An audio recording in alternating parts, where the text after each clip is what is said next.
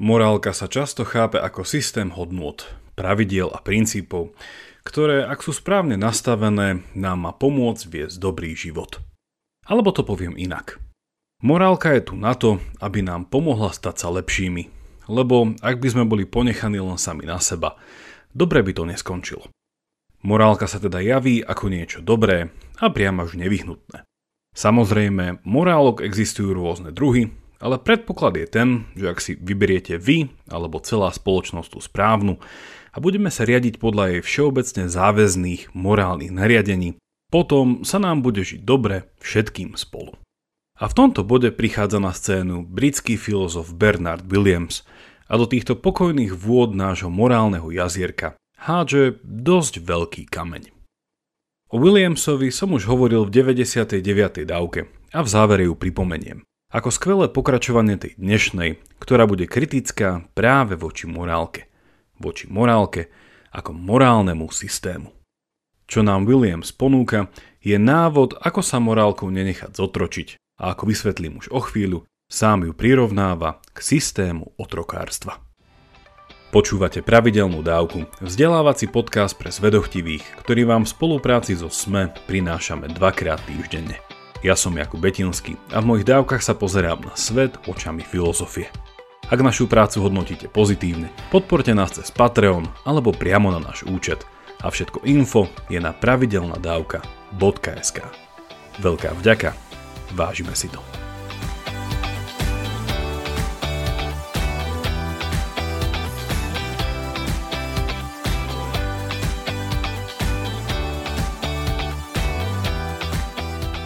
Predtým, ako sa konečne pozrieme na to, čo má podľa Williamsa spoločné morálka a otrokárstvo, chcem ešte povedať, prečo dnes o tejto téme hovorím. Ako určite viete, jedným zo spôsobov, ako môžete podporiť fungovanie tohto podcastu je Patreon. A tam máme pre vás viacero aktivít. Jednou z nich je možnosť každý mesiac hlasovať z troch možností za tému či otázku, o ktorej spravíme dávku – No a naposledy z mojich troch možností vyhral práve Williams a jeho kritika morálky. Ak by ste chceli aj vy takýmto spôsobom spolutvoriť obsah pravidelnej dávky, veľmi sa potešíme a budeme vďační, ak sa stanete našim patrónom či patrónkou, a to na patreon.com lomka pravidelná dávka. A teraz už späť k téme.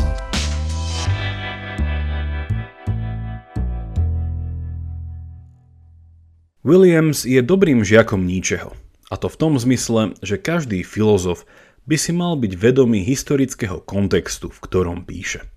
Ničeho slovami, mal by mať historický cit či zmysel pre filozofovanie. Ak ho nemá, ide do veľkého rizika, že jeho filozofia popri svojej abstraktnosti a univerzálnosti, tu si treba predstaviť napríklad níčeho nemeckého filozofického kolegu Immanuela Kanta, Nuž tak takáto filozofia bude otrhnutá od reality, prázdna a hlavne sa nebude dať žiť. Inými slovami môžeme povedať, že túžba po systematizácii morálky po vzore vedeckých modelov prírodných vied môže byť veci práve na škodu a nie na osoch. Ale k tomu sa ešte vrátime pri Williamsovej kritike utilitarizmu. Mimochodom, vedeli ste, že utilitarizmus vznikal koncom 18. storočia ako vedecká morálka? Skúste sa zamyslieť nad tým prečo a napíšte mi, na čo ste prišli. Historický kontext, na ktorý Williams reaguje, je druhá polovica 20. storočia, kedy v anglosaskom svete dominoval prístup k filozofii prostredníctvom analýzy jazyka. Dedičstvo Ludvika Wittgensteina, o ktorom som už na podcaste viackrát hovoril. Ak by ste o tomto kontexte chceli počuť viac, odporúčam vypočuť si moju 18. dávku o emotivizme, ktorá ho podrobne mapuje. V skratke poviem len toto. Emotivizmus je oživením morálnej filozofie škótskeho filozofa Davida Huma. A na britských ostrovoch sa o to v 20. storočí zaslúžili filozofi ako J.L. Eyre a Richard Hare a v Amerike napríklad Charles Stevenson. Emotivizmus je zaujímavou filozofickou pozíciou, keďže, ako naznačuje samotný názov, morálku redukuje úplne na úroveň emócií a to za sebou prináša zaujímavý záver. Morálne výroky, ako napríklad úmyselné zabitie nevinného je neprípustné, nemajú tzv. pravdivostnú hodnotu. To znamená, že tento výrok nemôže byť ani pravdivý, ani nepravdivý, to môžu byť len vedecké výroky. A tým pádom vyjadruje len emočný postoj daného jednotlivca. Morálka je nielen nepraktická, ale ako by povedal Williams, vtedajší filozofi ju spravili divne prázdnu a nudnú, a to tým, že vôbec nediskutujú o morálnych problémoch. Čo je pre emotivizmus príznačné je práve to, že podobne ako je tomu pri prírodných vedách, išlo tu o pokus morálku úplne systematizovať logickou analýzou pojmov ako povinnosť a dobro a z tohto celého pojednávania sa potichu vytratilo to najdôležitejšie. Človek ako aktívny subjekt, ktorý sa rozhoduje a koná vzhľadom na vlastné záujmy, plány, túžby, potreby a tak ďalej. Hume ako otec či prvotný hýbateľ utilitarizmu inšpiroval jeho neskorších emotivistických nasledovníkov k pochopiteľnému záveru.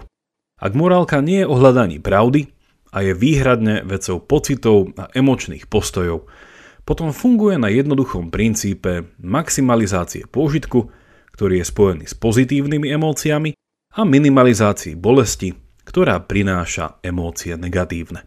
Tento princíp následne neplatí len na mňa, ale celospoločensky. A spoločnosť by mala byť nastavená tak, aby zabezpečila čím viac pôžitku, teda šťastia, čím viacerým. Toľko v skratke a nečakane definícia utilitarizmu, ktorý si Williams neprekvapivo berie vo svojej kritike na mušku.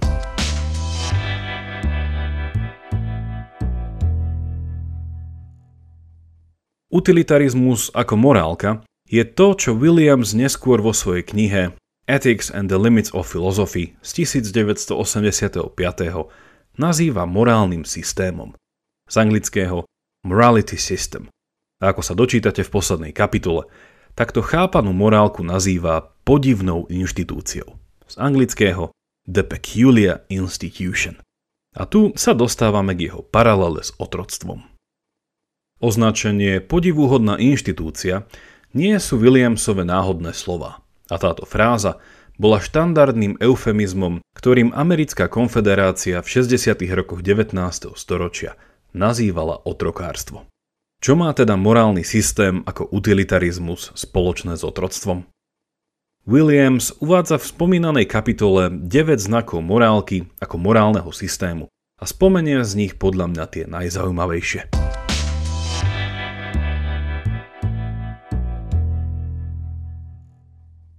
Prvým znakom je to, že v rámci morálneho systému nie je možná existencia skutočného konfliktu. Takýto systém je vystávaný hierarchicky na báze morálnych príkazov, z anglického moral obligations, a tie si v zásade nemôžu odporovať. Inými slovami, neexistujú dva morálne princípy, ktoré by mali rovnakú váhu a dôležitosť. Ak vznikne takýto konflikt, z povahy morálneho systému vyplýva racionálna skutočnosť, že ide len o iluzórny konflikt, ktorý sa po hĺbšej analýze rozplynie. Napríklad, ak som členom posádky potápajúcej sa lode a mám na starosti jeden záchranný čln, ktorý sa preplňa do tej miery, že sa všetci potopíme, morálny systém mi káže zamedziť tomu, aby sa do čelnu dostali ďalší ľudia. Ak pre tieto účely použijem moje pádlo, ak neskôr na súši reflektujem, čo sa stalo a cítim príšernú úzkosť z toho, koľko ľudí som pádlom odtlačil a utopili sa, morálny systém ma upokojí, pretože som nespravil nič nespravodlivé. Konal som podľa morálneho príkazu, ktorý nestojí v reálnom konflikte s iným príkazom. Nemôže. Je tomu ale tak?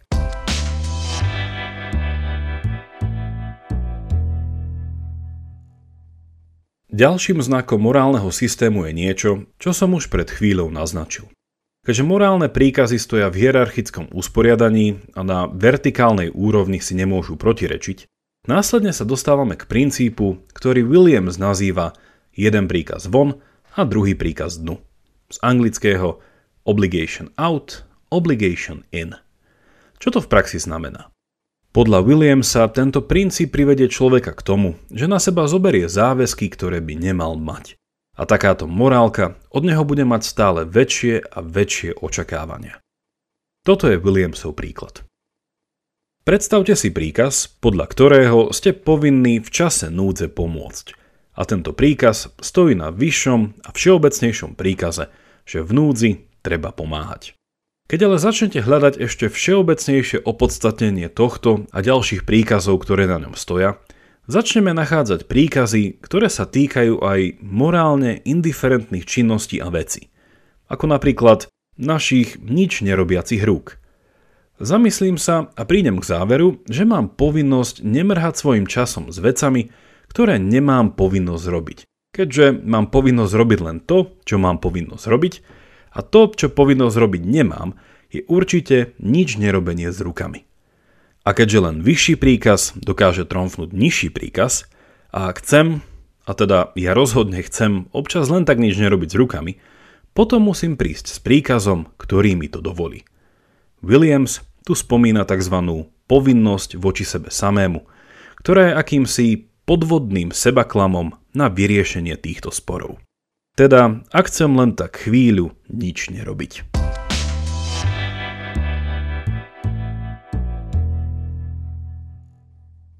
Do tretice spomeniem ešte jeden znak morálneho systému ako utilitarizmus, ktorý podľa Williamsa človeke viac zotročuje ako oslobodzuje. Tento princíp Williams nazýva princípom nadmerného zbytočného premýšľania.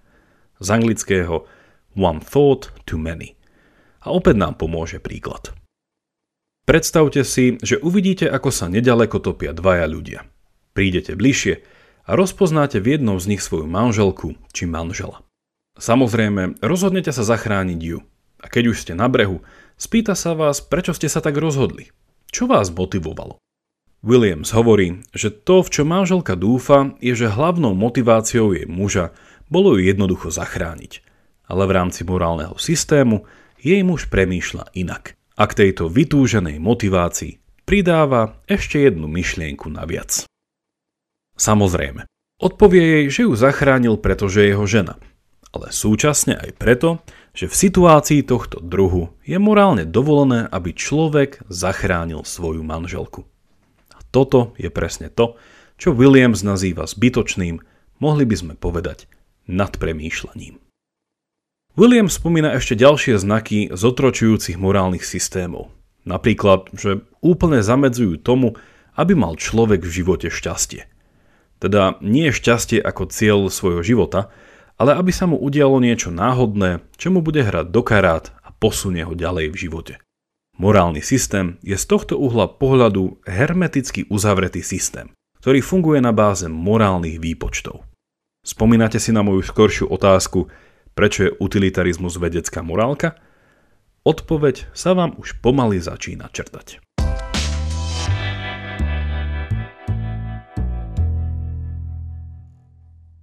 Na záver chcem pripomenúť ešte jeden veľmi dôležitý znak morálky ako objektívneho systému.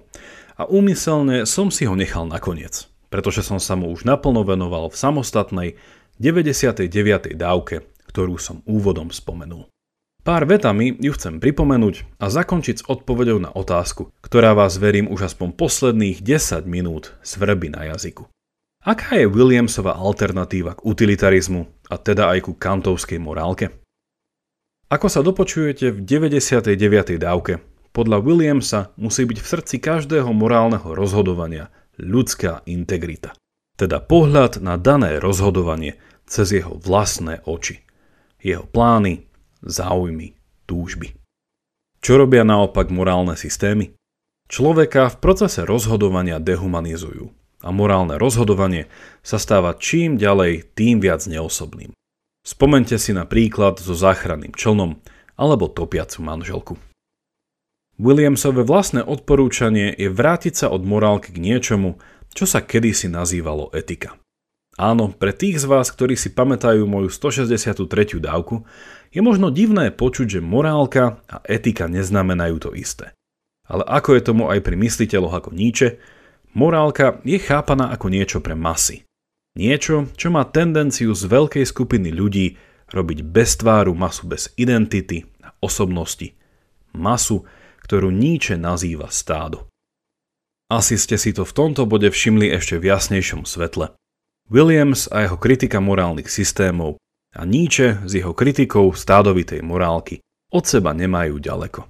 A Williams jeho afinitu k tomuto nemeckému mysliteľovi netají. Akú etiku teda Williams odporúča namiesto zotročujúcej morálky? Dnes sa aj v akademických kruhoch hovorí partikularizmus. Ale ak máte radšej umelecké vysvetlenia ťažších konceptov, Nietzsche hovorí o veľmi podobnej etike vo svojom podobenstve o troch premenách, ktoré som predstavil v 176. dávke. Toľko na dnes a vďaka za počúvanie.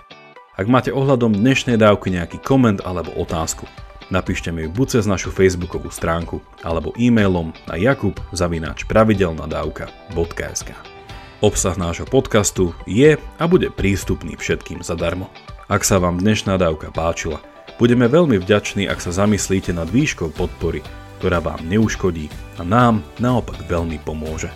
Všetko info o tom, ako nás podporiť na pravidelnadavka.sk Teším sa na vás na budúce, buďte zvedochtiví a nech vám to myslí.